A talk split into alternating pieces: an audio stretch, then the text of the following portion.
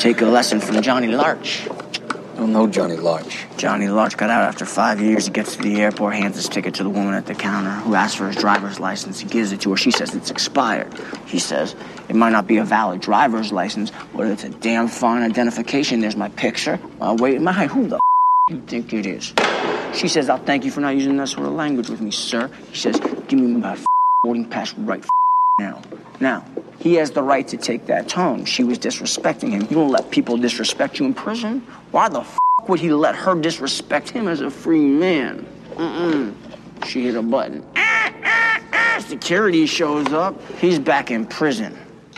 You understand what I'm saying right now? One of those behaviors that work inside a specialized environment such as a prison but fail to work when outside such an environment sort of situation.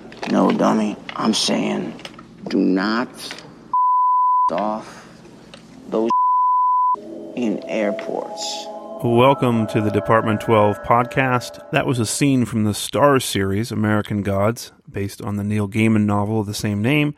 And you're probably wondering, what in the f- does this have to do with IO psychology? Well, here's your answer, kiddo.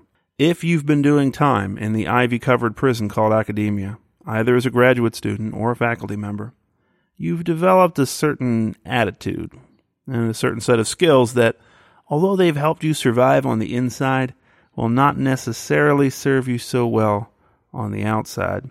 That's why you need to take some advice from Aaron Kraus, who wrote a series of tweets that will give you five tips for speaking to business leaders on the outside.